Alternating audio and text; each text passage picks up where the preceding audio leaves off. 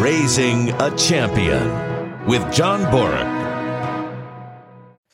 It's the podcast that provides a different perspective to youth sports, how to create a better environment with better parents, better coaches, and really improving the game for everybody involved. Always keep up with Raising a Champion by subscribing to us wherever you listen. You can find us on Spotify, Apple Podcasts, Google Podcasts, Amazon Music, and wherever you listen. It's much appreciated. So just do that. Subscribe whenever we have new episodes. You will be notified. All right. My guest today is a 23 year veteran, uh, head coaching the University of Pennsylvania Lady Quakers.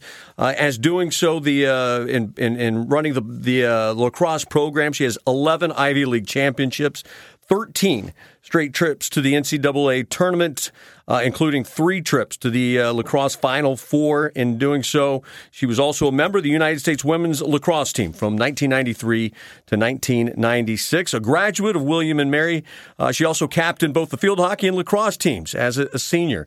We welcome to uh, Raising a Champion, Karin Corbett, head coach of uh, Penn's women's lacrosse team. Hi, Karin. Hi, John. How you doing? I'm great. How are you doing? I'm very good. Uh, lacrosse season obviously uh, starts up next year, but uh, it's a busy year for you. This is a busy time, and we were just talking off air about how September has become, in about a three week period, just almost chaotic. Is that a good way to describe it? Yes, very chaotic. Okay. What what what is that like? Because it's it's sort of the open season when uh, the open recruiting year when contacts can be made and it's almost it's, it almost sounds like it's a free for all. Yeah, well, I, I, am gonna I'm gonna speak from Division One, uh, Division Three, and to have a little bit different rules. Uh, we created a rule uh, several years ago to try to slow down recruiting. And so we put some rules on us. Uh, the NCAA followed up with men's and women's lacrosse that we could not call recruits until September 1st of their junior year. So that's crazy that that has slowed it down because really they've only finished two years of high school. But it enables us to watch them throughout the summer and then narrow our list down and then decide who we're going to call on September 1st. Now there are a lot of Division One schools, and so people have different timelines. But uh, for us, it's been within a month that we kind of wrap up our class. So we just finished the 2024 class at an Ivy League school, they they commit to the admissions process versus a verbal commitment um, where they say I'm committed to school X. They have to say I've committed to the admissions process at Penn or Princeton or wherever. So we um, did real well this year, and we ended up being able to be done kind of the end of September, which is crazy. So some schools don't move that fast, but it, it that's the kind of top level Division One are pretty much done when the fall ends. So we're talking about the recruiting class that the kids that you're going to have in the program starting 2024 2025 because these are juniors in high school. They're juniors in high school. Yes. Which so this is all completely different than if someone's familiar with uh, National Letter of Intent Day, where you sign your letter of intent, and that's the school that you you you've chosen for the following fall. This yes. is the, where this this process has has already been uh, sped up to where you're you're now looking at kids that still have another year in high school. So so much so there I, isn't there a little bit of a fear that something can change that these kids could be leaped over and the, the kid that you think that you're recruiting as a junior may not be the same type or same quality of kid when they're a freshman at your school. Yes, exactly. Uh, you know, my 23s, so my now the seniors in high school um, did their letter of intent. The Ivy League does not have that. Um, but they all will get their admissions letter in December. We do something called the likely letter. But yes, you do have that. Um, some kids are late, bloomers, and so they might really develop their junior spring. So sometimes we leave a spot for a kid that uh, maybe people didn't see, or at some of these academic schools, some kids don't get in. Um, so that has happened where we've gotten a kid late in the process, summer before she's going into her senior year, because she hasn't gotten in somewhere else. Luckily for us, we've been able to, I've done it for 23 years. I can look at a transcript and feel pretty good about that they can do the work at Penn. Um, I'm basically charged with finding a good lacrosse player, a kid with great character, a kid who can do the work, who has some honors and AP classes with good grades. Uh, and then the testing is optional right now. That could change, but that becomes a part of it where we have to give them a, a kind of a, a realm of what they could get in the test, the potential of what they could get in the test. But that's the challenge of being a head coach at an Ivy League school where academics is top priority. Is yes, you're looking for good athletes, but they also have to be at the upper echelon of their academics. So, how do you balance that? How do you find the athlete who can qualify in both those areas, considering you have such an outstanding track record, perennial top 20 program? Mentioned 11, you know, uh, 11 straight trips to, to the NCAA tournament that you had. So you're looking for a, a high level caliber player, but they also have to be very academically polished. Yes, exactly. And then you have the financial piece because we have no athletic scholarship. So it is a three, you know, three rung, uh, you know, rung process for us. Whereas other schools can just say, we really want this kid, right? And academics doesn't matter. They have the money. They can they can give the offer the student athlete. For us, we have to see whether they they qualify for need based or their families are can pay it. Uh, and then we have to see academically how they are. Now they don't need to have you know all APs and straight A's. We have to balance that out. So our class has to be balanced academically. In that you know you might have a goalkeeper who you know that's an important position for us. She might have some A's and B's, uh, some honors classes here and there, but she's not you know the valedictorian.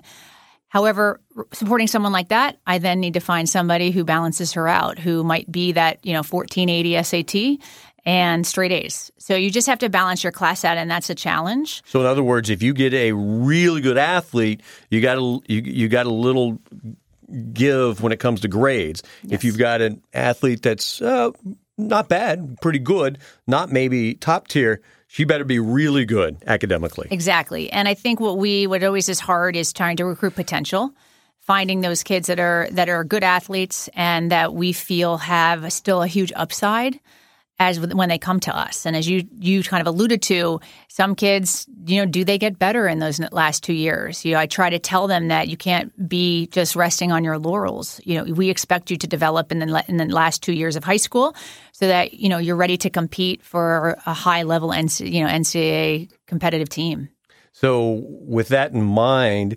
Do you become a little bit more entrenched in some of these high school programs or clubs, knowing that they're in good hands, and that for that senior year, I know that their level of play is going to increase. It's not going to sta- it's not going to remain stagnant or go down. I, I would think that from college coaches, you know, they start to really lock in on who those good high school programs, good club sports, or whatever that you're recruiting from. Yeah, definitely. You want to, you know, you get the to build the relationships with some high school coaches who you know are tough on their kids, develop their kids, so you know, oh, they're they're under this coach. We know that they're going to keep getting getting better.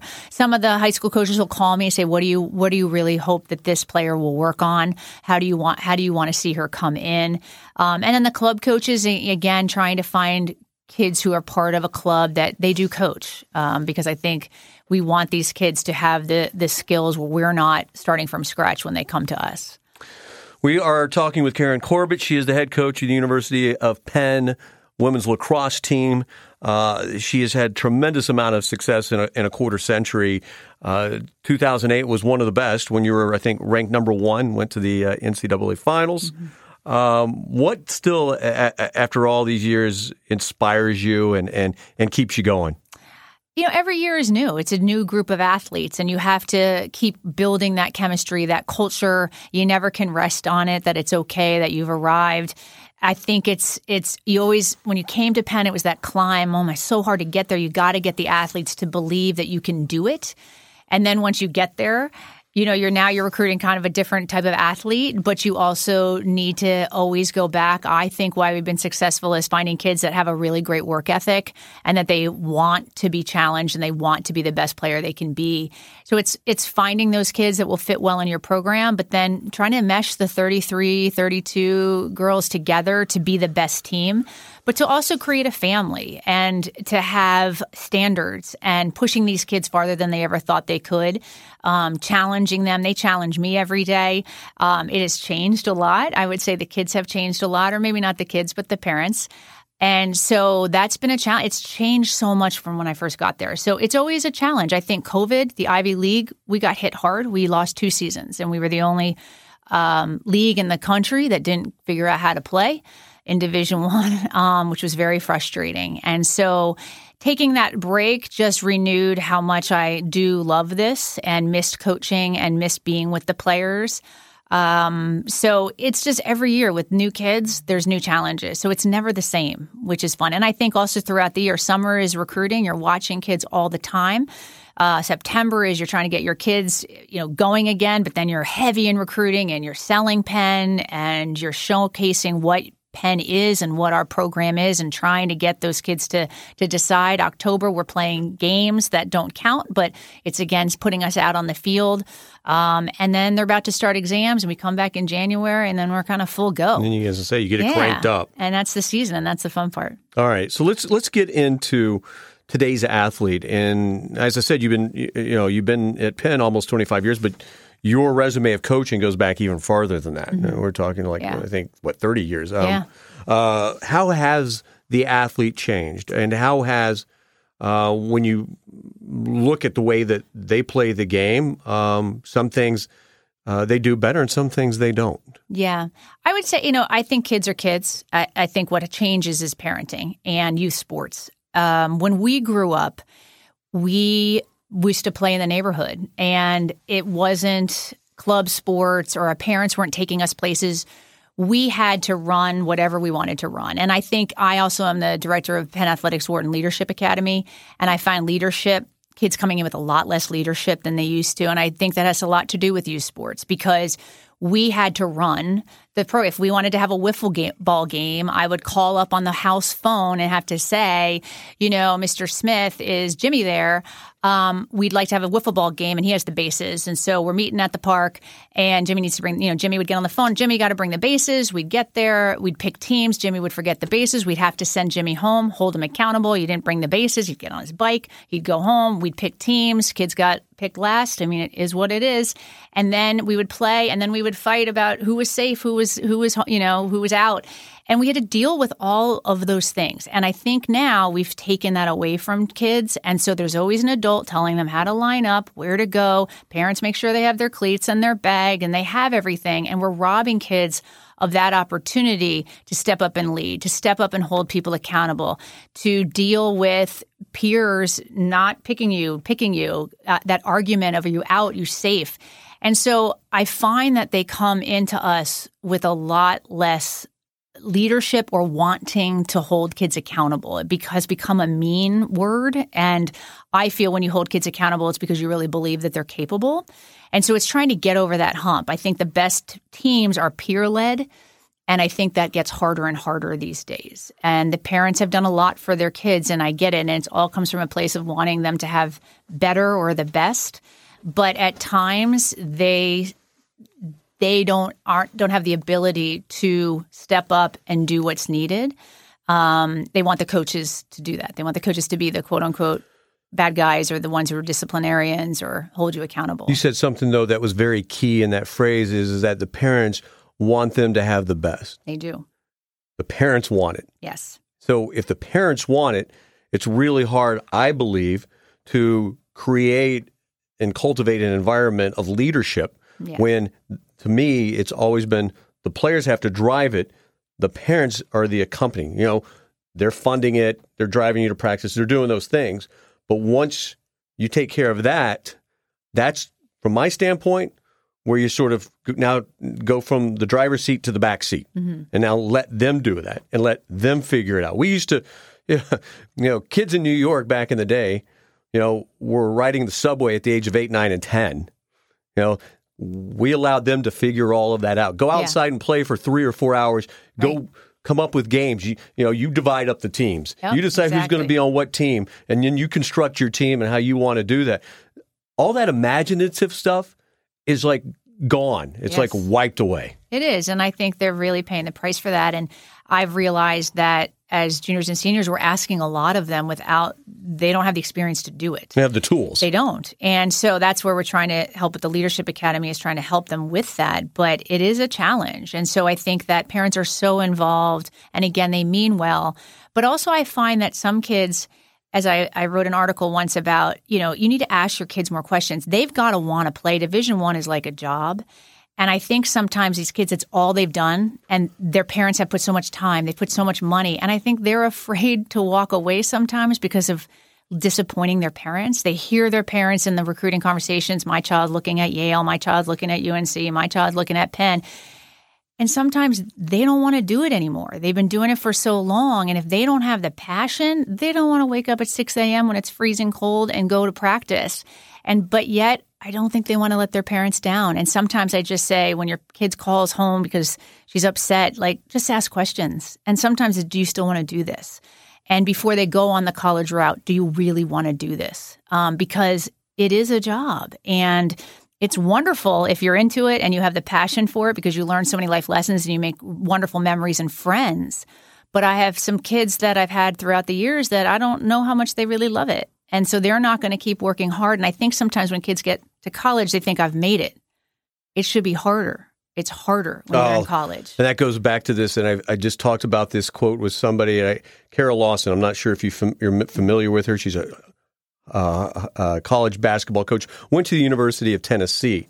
And her phrase was that we're always looking, and she was actually addressing her team, but our environment, our society is if I can just make it to the hard part, I'll get to the easy stuff. And if just, just do this and it's going to yeah. get easier, if I can just get over this big hump. Well, guess what? She says, embrace the hard. It's never going to get easy. Yeah. Okay. It's just going to continue to get hard. Don't ever sell yourself on the fact that, well, you just got to get over this one hard hump and then you can coast. Right. Because once you start the mentality of coasting, is when you become complacent, you get behind. So it's it's it's learning to deal with the hard, not overcoming the hard, so you can then rely in fact that it gets easy. It's because once you deal that, once I think you learn to deal with the hard, and yeah. accept that everything's hard. How do I now do how do I deal it? How do I how do I really um, structure my life mm-hmm. in the mm-hmm. hard? Is when life becomes easier, but you're still dealing with the hard part. Yeah, and I think I think that the the hard parts when you fail, when you trip and fall, and you have to get yourself up.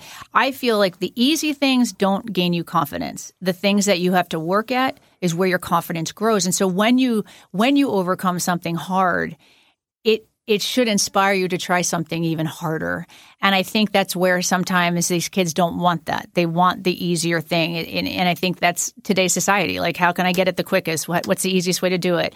And it's, it's, I have found my best teams are the kids who just, they, the game is easy because they have worked so hard and the practices are hard and they want that and they love that. They love the competition where the offense is against the defense and the hard runs are a challenge to them but when they when they overcome them when they make those runs they're so much more confident and they don't get easier the runs but they mentally are like i can do this. Yes. And that is where i think sometimes we rob our children of those challenging moments where you have to let them fail. You have to let them trip. You have to let them deal with sadness and upset because they didn't do well because they've got to pick themselves up. And when they don't and you do it all the time they hit college where it's much harder.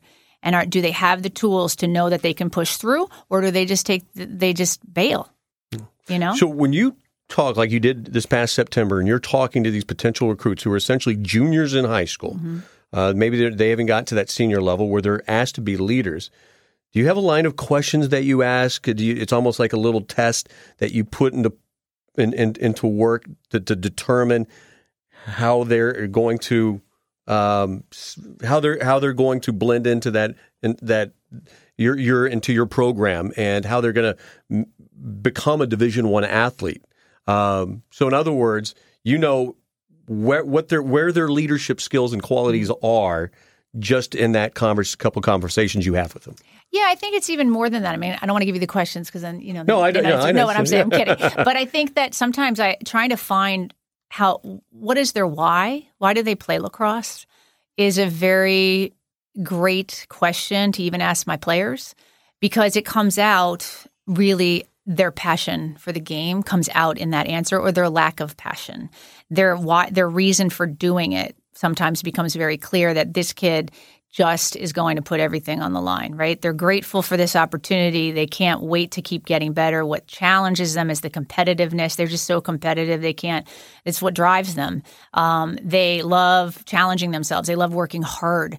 as opposed, well, I have my, best friends. Well, okay, was that going to get you through? Like, of course they're going to be your best friends. We work on chemistry, but you have to have an inner drive yourself to be a good college athlete. You have to have it, and you have to have a standard, and you have to have a passion that brings you back every day. The leadership thing is more about, you know, can you lead yourself? Are you somebody who, you know, takes responsibility for their things they don't do well? Um, and I think that's where parents, when their kids are young, that you make them do that. They forget their lunch. Well, you got to figure it out, kid. I'm not driving it to school. They're not going to forget their do. lunch again. They're not gonna, you know. yeah, but yeah. if we do it, we bail them out, and then they think, well, you know, it's not the worst if I don't do X, Y, and Z because I've never really felt the consequences of anything really bad. So I don't I don't know. But when they do it and sometimes it's not even that bad a consequence, but they step up to the plate, they take ownership they end up becoming better leaders because they understand what is expected of them. They can't take an easy road. They're going to have their feet to the fire. They're going to have consequences. And therefore, they kind of think, well, why isn't everybody doing this? Um, they need to do this if I'm doing this. This is my standard. And now I'm going to put this standard on the people younger than me. And I think that's been the challenge is people have been fixers for them they need to fix their own life. They need to fix, get their way out of things and deal with the little things that a seven year old has to deal with at times.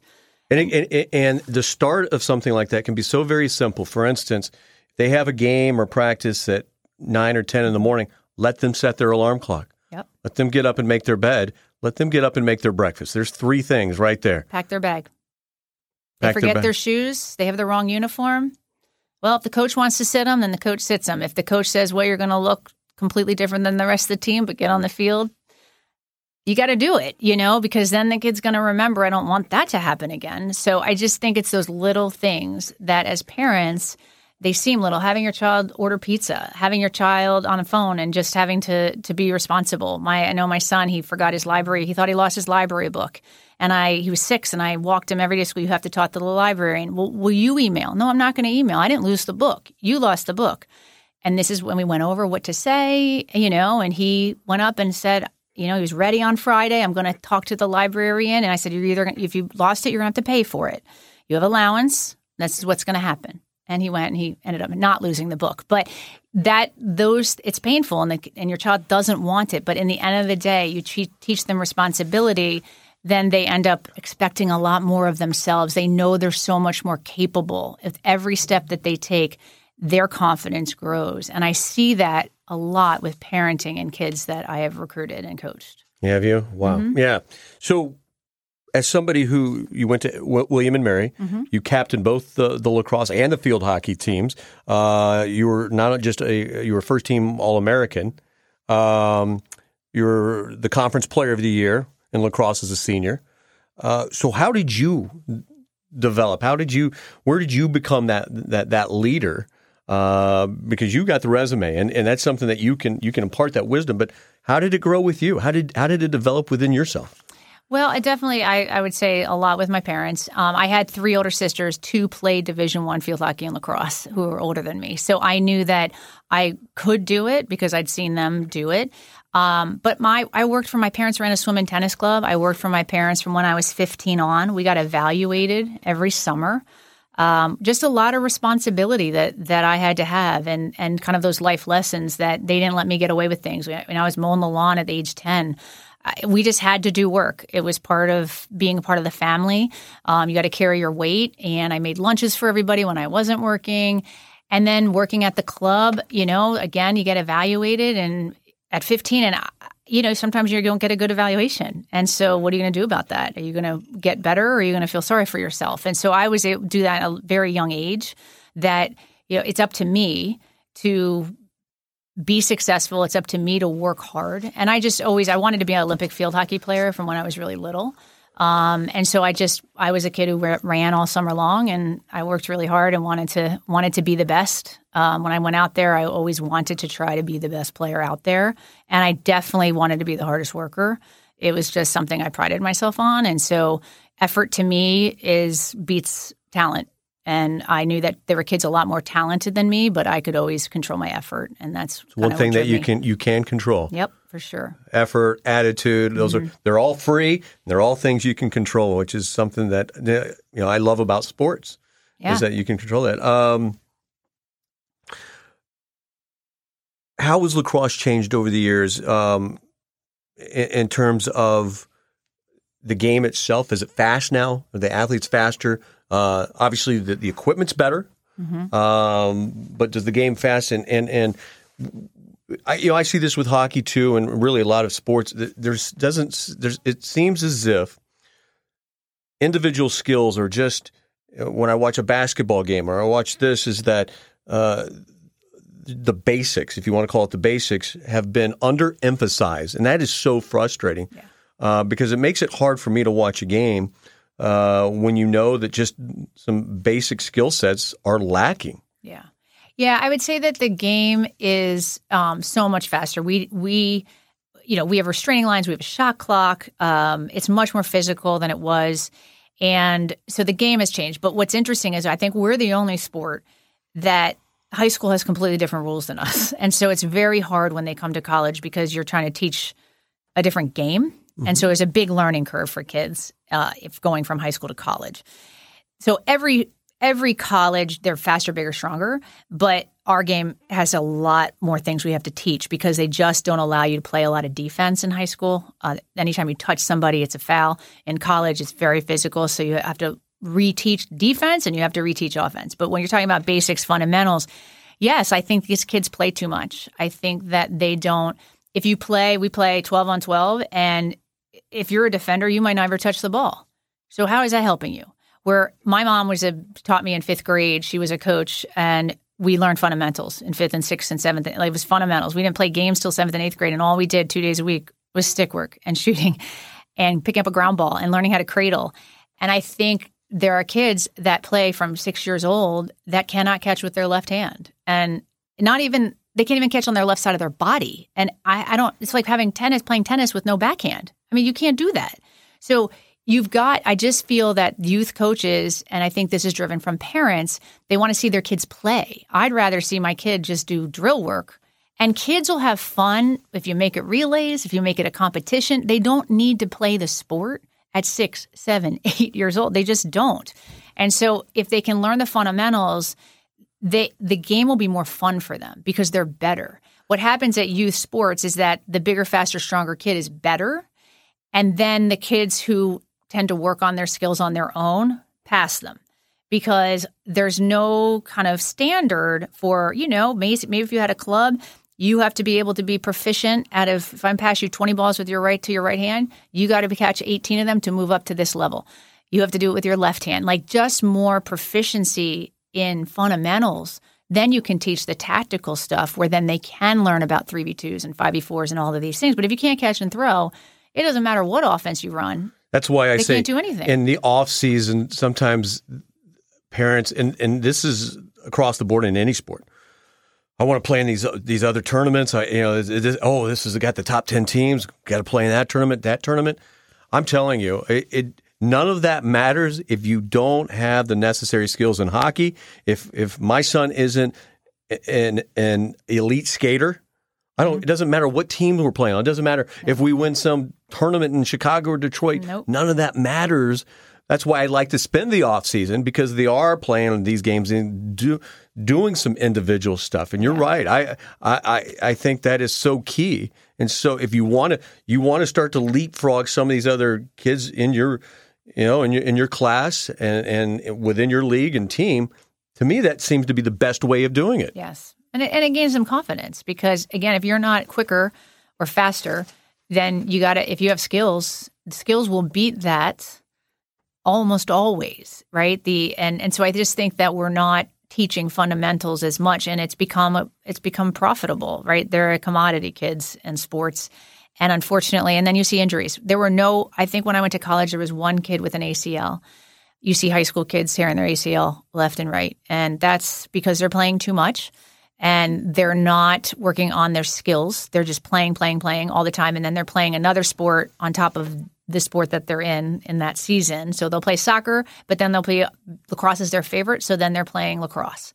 And, you know, college coaches, again, we are at fault as well. We watch kids play in November when we don't really need to. Um, watching sophomores play in November, we don't really need to do that, but we do. And yet they might be playing in soccer season or field hockey season, you know, and then we want them. Basketball is wonderful for lacrosse. It's it, it's the one that I think carries over the most is basketball because it's picks, it's off ball defense, it's you know slides, you know um, screens and and all of that, and the defense is similar. So I love basketball players, but now they're playing lacrosse all year, so you get less of that. But every sport can help another sport. Soccer and field hockey also help lacrosse. They help each other. And I just think these kids aren't playing as many sports and then they have overuse injuries. So the amount of injuries is is increased too. And it's just sad to see these kids hurting themselves so much.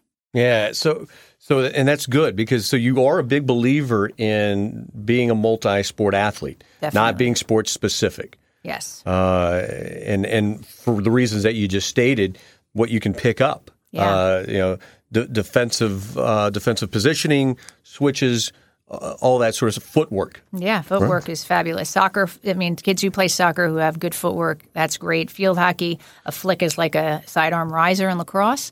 Uh, so there's a lot that can pertain. And it's interesting. The more you, I used to be able to ask kids, "Oh, did you play this sport?" And they're like, "Yeah." I'm like, okay, "This is this skill is like that." Now I, I can't find kids a lot of times who are playing more than lacrosse. Really, Yeah, that's hard. that's That's hard to find. It's becoming more it's rare. harder and harder because again, it's too much on their body. Because if you play basketball, and then you have all these programs for lacrosse, and a lot of kids then will stop playing basketball because they want to train. Do not train. You do not need to train. You need to play basketball. It'll help you with game sense.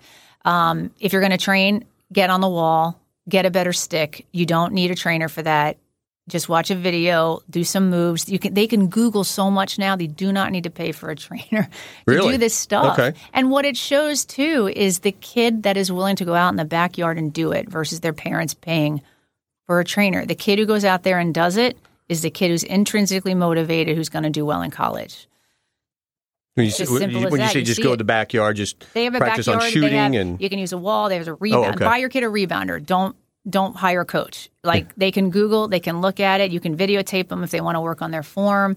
Um, but let your child show that initiative because that's what's going to carry them. If they don't want to, if they're fighting you on it, they probably don't really have the passion to play in college.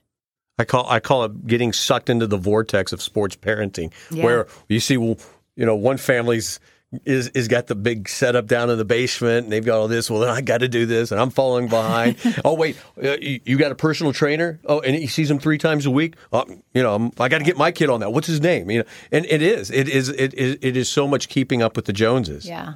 Yeah, you almost just need to take a step back and say, oh, let's let's do a reassessment here. And I think what it is hard is not easy. You fall into it because you're, oh my God, is my child falling behind? But rest is important. Recovery is important. And I think we forget about that. And also the downtime where people always just ask me, what sport do you like better? And I'd say, whichever one I'm playing. I could not imagine playing lacrosse all year and not playing field hockey and not playing basketball. I loved it. I loved whatever sport I was in. And I think that I had the passion when I was in that season. That was what I wanted to go out in the backyard and work on. And I think that, you know, you can do all this for your kids, but if they don't want to do it on their downtime or if they're only doing it because their friends are doing it, that's not enough to drive them to play in college. And if that's what you're doing this for as a parent, because you want them to play in college, you can't get them burned out of it. And that's why I've had kids in the past who were soccer players and soccer burnt they got burned out of soccer and then they started lacrosse because they thought this is just so much fun. And they were good athletes and they like, I'm gonna put my time into this. And they were phenomenal lacrosse players. So I think you cannot if they don't have the passion, it's not worth the money. No, right, absolutely. no, yeah. but Otherwise, what are you putting your passion towards? Yeah. Um, so let's say parents have the money and they have the time and, and the, the commitment. Maybe where should where should all of that go towards? Should it go towards um, recruiting events or camps or um, be- better equipment? I don't know. How would you do it? How would you structure it? So in my in a perfect world, what I would say is, you know, let let your child play a lot of sports when they're young, and don't get on these travel teams when they're young. I When, think when you say young, I'm like fourth, fifth, sixth grade, seventh Okay. grade, eighth grade. I mean, I don't playing your whole summer, planning your whole summer around lacrosse tournaments when they're in eighth grade, seventh mm-hmm. grade is to me ridiculous because I think that there's so many more years ahead of them to play and and why not let them enjoy summer? Let them play tennis, let them swim, let them you know, do those kind of things. Be a kid, go on vacation, do community service, do something else because we don't watch you until you're a ni- pretty much a 10th grader. So it's a lot of money, it's a lot of time, it's a lot of travel. And again, how many years will your kids still love this? That's the question. Every weekend at the heat of the 90 degrees, going to all these tournaments. I I think it's tough for a kid to like to do that when they're 10 years old, all the way through college, uh, right through high, high school. So I would say that, but what's what the challenge is is that these clubs get you early. And so they're like, if I'm on the A team, then I can probably still be on the A team, you know, the number one team when they get to ninth grade. Well, if you're good enough, you're going to make the A team. You just are. And if you're not, you're going to be on the B team. And the B team is fine. Maybe your kid should not be aspiring to the highest D1, but there is a place for her to play if she wants to play. But I think spending all of their middle school time doing these tournaments, I think it's more important if they just did skill work and they played more sports and they learned game sense from that. And watch lacrosse. Go and see the level as well. You can go to a, college game. You can go there's the pro league now. You can watch that in the summer. You know have have her love the game. She doesn't need to play it all the time. So i would say practices and then it's doing the tournaments are really important when you're in high school right because that's when we watch you play so there's camps at the colleges that you might like. There are camps. There's some camps that have a lot of colleges work the camps. So the colleges don't own the camps, but somebody comes in and a lot of colleges work those camps. So you get seen that way. And then obviously your club team travels and we go watch all these tournaments around the country, pretty much East Coast, I would say. The West Coast kids have to come here. But um, we do, I do a camp out in California, like a lot of people will do camps out there and try to see kids that way. So it's being seen in high school is really what it is. We don't watch high school games much anymore. okay, Um, we go watch playoffs a little bit in June because lacrosse goes late.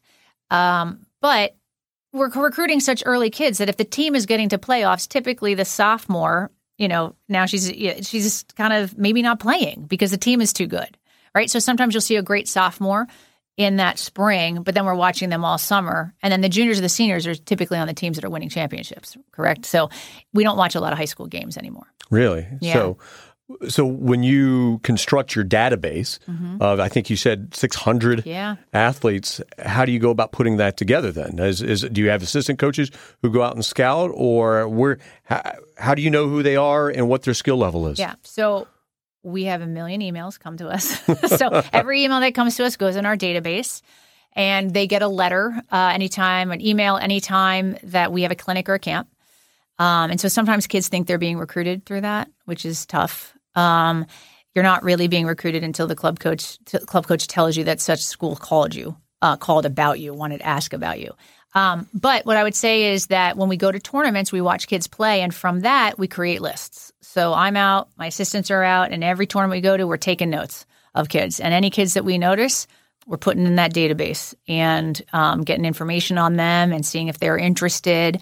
And um, but kids email you now a ton, and now there's websites where you can really go and get their videos and all of their info. So, but it's I'm before a tournament, I probably get 200 emails Oof. at least I, telling you. I don't even. I don't even know how. That, that, that's a full time job in itself. You almost need to hire an assistant just Yeah. to answer the emails. It's great. You can forward them to a database and you keep them that Okay. way. But I think what's hard is when parents think that their kids are being recruited. When you do get a, you know, dear Susie, you know, University of Pennsylvania, it's because you filled out a questionnaire. You know, you're not. That doesn't mean that we're actively recruiting you. It means now you're in our database and we can give you all of our camp and clinic stuff. And if you're really interested in a place, go to their camp, go to their clinics. Um, make sure you get in front of them, whether it's a tournament or go to these other camps that have that you know that they're working at. And that's your best way to be seen. And camps, I love camps because we get to work with them because there's some kids who look great out there. And then you go to coach them and they really don't have much game sense or they actually don't want to be coached. They don't hmm. want you to tell them that they're not And you're like, okay, well, that kid's not going to go well here because we coach a lot. So camps are wonderful, but you know, you've got to show that interest as well that you're interested in that school. Yeah. Is there are there certain attributes that let's just say that they are, you know, an average in talent, but there's certain attributes that you look for and say, "Oh, he's got or she's got this, this, and this." I think I can take average and now make it exceptional. I can take it and make it a little bit better and separate them from the rest of the pack. Yeah, obviously, you're, you know, the, the quick kid, the fast kid always catch your eye. The kid with a great stick catches your eye. Kid with great vision. Uh, footwork is really big on defense. You want to find kids who have quick feet. If the kid is um, not doesn't have some of that, you're really trying to see your IQ. Because I've had kids who have been some of my best players that don't have any of those natural gifts. But what they do have is they they learn they anticipate really well. They have great game sense. They read the play, and so it's trying to figure that out while you're watching them play, as well as at camps. Like you you teach them a new skill and they can pick it up. Um, or the concept up, or there's other kids that are real quick and got it all, and then you're trying to teach a concept, and it is like talking to a wall. There's nothing there, and you're like, okay, well, this kid's to be sitting on my bench, and yet she's this athletic. This isn't good. So you're try that's where you can see a lot at camp. Do they have game sense? Are they picking up what you're teaching them? Because if they can pick that up in a couple, you know, camp sessions, you're like, this kid's got a lot of potential. So you're looking at that as well. Um, so. so you had, you said you had the camp in California. Yeah, so I work. We our staff we go out to different. There's camps in California that we'll do. We've sometimes done camps in Texas, and then we obviously run our own camps and clinics. Um, and then we will work camps in New Jersey, in Maryland, in New England. So we'll work different camps. Like I'm going down. Both me and my sister are going, going down to Naples in Florida. There's two camps um, run by two different companies that we'll be at different sites in Naples. We do that in early January. Um, so there's camps kind of all over that we try to see kids from different areas and um, is it is the, the breakdown of your roster does it mostly here on the east coast? Mostly east coast okay. just because i would say that the you know what happens a lot is is the kids who are from a different same area they a lot of times they go back home and then they coach. So they have the experience. Long island you know new york uh, new jersey uh, Pennsylvania has used to be the top, but not as strong. Um, I would say then you got Connecticut and you got you know Massachusetts, and then there's Florida's growing like gangbusters because now there's four programs of women programs down in Florida. Atlanta now is having more kids, so it's great to see it grow. And there's some kids from Texas and then California because USC and Stanford, and you know there's now more schools out there, so it's growing, which is fabulous. Um, but I would say the bulk of my kids are really from PA, Jersey, Maryland's always strong in lacrosse. Um, Maryland, New York, Connecticut. I have a New Hampshire kid coming. I do have a Texas kid on my team. Um, so you're just trying to find them, you know, the kids that'll fit best in your program. Yeah. Uh, you talked about how parenting has also changed, and, and you, you got into a little bit of, about that when you were discussing leadership and, and what you should allow your kids to do. But what advice would you give to parents now? And I think that mm-hmm. some parents are, um, and I know this. You know, I've been I've been around plenty of youth sports. Are if I had to use one word, and it doesn't describe all of them, but they can be overbearing. Yes, and I do think that you can hurt your child in recruiting with that. If you're on the sideline and you are acting just sort of out of control or yelling at your kid a lot or coaching your kid a lot from the sidelines, as coaches, we look back and we try to figure out who your kid is. And do we want that mm-hmm. parent for four years? Right. And we also will ask club coaches about the parents because they can, you know, coaches are getting fired because their child isn't playing or whatever, you know. So y- you need to do some research on parents. And so I think that. When did that start? By the way, the, the, um, the parental research. Yeah, I would say. I mean, there were always some crazies back in the day, but I would say now I would say probably in the last 10 years. It's just they they're and I get it. They're they just watch all the time. They're very overly involved in it and they want it to be a good way, but I think when they're overcoaching, when they're yelling at the officials, when they're yelling at the other team, you know, it's just it's it's club. It's not a big deal and I just think that they and then if they're in the office with me and they're talking all the time and they're not letting their child talk and it's also important to see how your daughter reacts to the parents and her is she respectful of her parents, right? I think that that I love to meet with the parents and the kid because I think it's really important to see that dynamic. Um, and the overbearing parent, the parents who are all, you know, talking all the time, like we're recruiting your child and we want to coach your child. And but we also want to have your child respect you and that you feel like you're working this together, right? I think parents who, you know, I, I'm I'm happy for this opportunity and I want my daughter, this is her choice. Like it's her choice. It's her four years, right? And we're here and we're gonna guide her and we're gonna talk with her, but at the end of the day, it's her choice. Is important. I think that's really important um, to have. So it has changed. It, they they used to be real hands off, and now you know I think they're more sad when their kids graduate from college than the kids are because it's ending. Yeah. And it's been such a big part of their life, and I get it because they start when they're six now, right? That they're going to this is their weekend. And, and they make it. Uh, uh, Family vacations are Yep. now tailored and centered and everything planned around that tournament in Florida, wherever these Yep. tournaments are. Yeah. And they say we're going to play. I love that. No, no, no, you're not. You're not playing. but we have to sometimes tell them they can't be at the same hotel as us. Like, you know, it's it's a it's a tough thing. They and they mean well. They want to be a part of all of their children, everything they do. But we also want their children to experience this experience for themselves a little bit. Yeah, my 11 year old corrects me on that. I said, Hey, we're playing the Colonials this week. He goes, Where? I'm like, No, oh, that's right. I was like, You are. Yeah, you are. I'm and, that, and that's, hey, I, I, I give him the, de- make him, give him the decisions whenever he decides that what team you want to play on one year. I'm like, You're the one that's got to play. You got to Yeah. go out there. Right. You got the one that's, you get, you're the one that has to be coach. You got to go through everything. So I'll just support you. You kind of tell me what you want to do. If you want my advice, I'll, I'll give it to you. But, Right. um, um, but uh, we're talking with Karin Corbett, uh, University of Penn women's lacrosse coach. So much success. What's missing?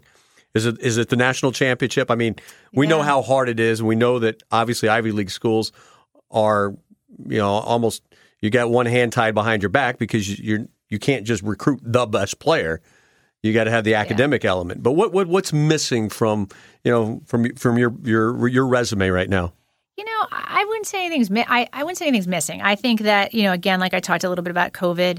You know, we had a tough year last year, and I had two kids on the field that had played, um, and that was really hard. And so I think for us, it's you know, I came to Penn and they were one in twelve, and I had to rebuild. You know, I guess just build a culture. And now I feel like I have to rebuild the culture because of what happened with COVID. And so that's the challenge ahead of me. Um, not looking that far. It's more of we've got to get back to, you know, we didn't go to the NCAAs last year. Um, you know, that was the first year we hadn't. And so we've got to um, get back to that. And so, again, creating new standards, creating new culture, getting these kids to understand what it actually takes, and then teaching them leadership because they were robbed of that. They they missed a couple years of playing lacrosse, of having leaders, of seeing good leaders, and so. It's a lot for them, and we're trying to develop leaders with kids who really kind of missed two years of college, which is tough. So for me, I'm just looking straight ahead of every every practice. How do we get better today? How do we then prepare for the next game and hopefully, you know, win an Ivy championship again and get back to the NCAAs and then, you know, maybe someday we'll be back to the Final Four. It's a fantastic sport. It's one of my favorite. I, I love it. The skill involved um, on both the men's and the women's side. As you said, there's over 110 Division One schools, so there's a lot of athletes and Yeah. so few uh, opportunities out there. Um, but just a fantastic sport, and um, you know, Penn's a great place. Just a great. You if you want to aspire to, to, to play sports and athletics, Penn's a great start. So, Karin, thank you so much. Thank you, for John. coming and do this. I uh, really appreciate it. Um, we close our show as we always do. Our uh, closing thought, our uh, words of wisdom for this show. When there's no consequence for poor work ethic and there's no reward for good work ethic, then what you have is no groundwork for motivation. So keep that in mind. Thanks for listening to Raising a Champion, and hopefully you'll join us next time.